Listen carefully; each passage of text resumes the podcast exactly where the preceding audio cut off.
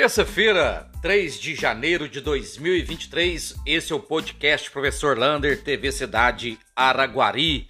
E já estão liberados os ingressos para o vôlei que vai ser dia 8 de janeiro aqui na Araguari contra o Montes Claros. E Araguari precisa muito da sua torcida.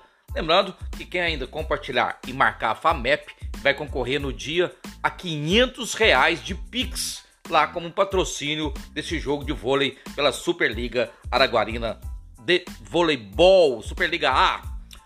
Covid, infelizmente, mais 2 mortes por Covid em Araguari. São mais 17 casos nas últimas 24 horas, uma pessoa na UTI e 5 nas enfermarias. As pessoas mais idosas ainda estão sofrendo com Covid. Então, quem tiver sintoma, não chegue perto dessas pessoas. Uma pessoa de 90 anos e a outra de 76 faleceram. E para isso, você pode vacinar. Procura uma UBS, tome a primeira, segunda, terceira, quarta dose. Olha, você pode vacinar o adolescente contra o vírus da HPV, que causa câncer de pênis, câncer também do colo uterino. Você pode vacinar contra a gripe, meningite. Olha, tem tanta vacina importante e essas vacinas previnam de doenças e não fazem mal a ninguém.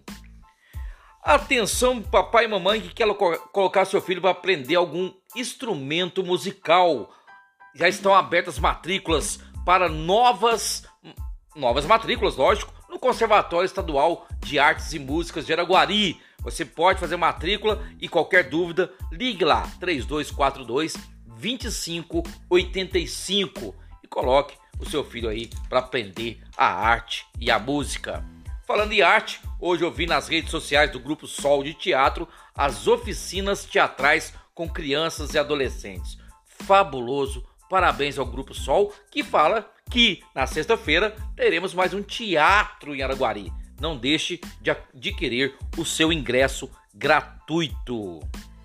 E hoje os postos de combustível de todo o Brasil estão sendo visitados pelo PROCON e pela Polícia Federal. Estão fazendo terrorismo eleitoral, ou seja, subir os preços dos combustíveis sem noção nenhuma, sem poder, apenas para falar que o governo lançou este novo imposto. Um absurdo. Inclusive, ouvi hoje de um apresentador de rádio de Araguari falando que os impostos já aumentaram.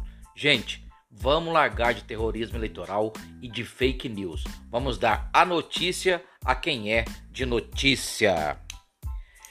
E o lixo eletrônico? Você sabia que pilhas, baterias, computadores, telas e também todos os outros aparelhos eletrônicos podem ser devolvidos nas lojas que você comprou e não jogar no lixo para não contaminar o solo? Isso mesmo, você pode ir até, por exemplo, fazer merchandising, até a Casas Bahia devolver, até a Pernambucana devolver, até a Magazine Luiza devolver se você comprou nestes locais. Importantíssimo isso para o lixo eletrônico, não, e para o lixo normal. Boa notícia, aposentados já vão receber agora, em janeiro, um novo salário mínimo de R$ 1.320. O INSS já vai pagar o valor atual. Inclusive, o novo ministro da Previdência, Carlos Lupe, vai rever a reforma da Previdência, que falou que tem saldo sobrando na conta. E agora a má notícia, o IPVA de Minas Gerais está tendo um aumento elevadíssimo, porque o valor do carro agora está sendo pela tabela FIPE. Como o valor do automóvel aumentou muito, eles estão aumentando muito o IPVA. Vale a pena conferir.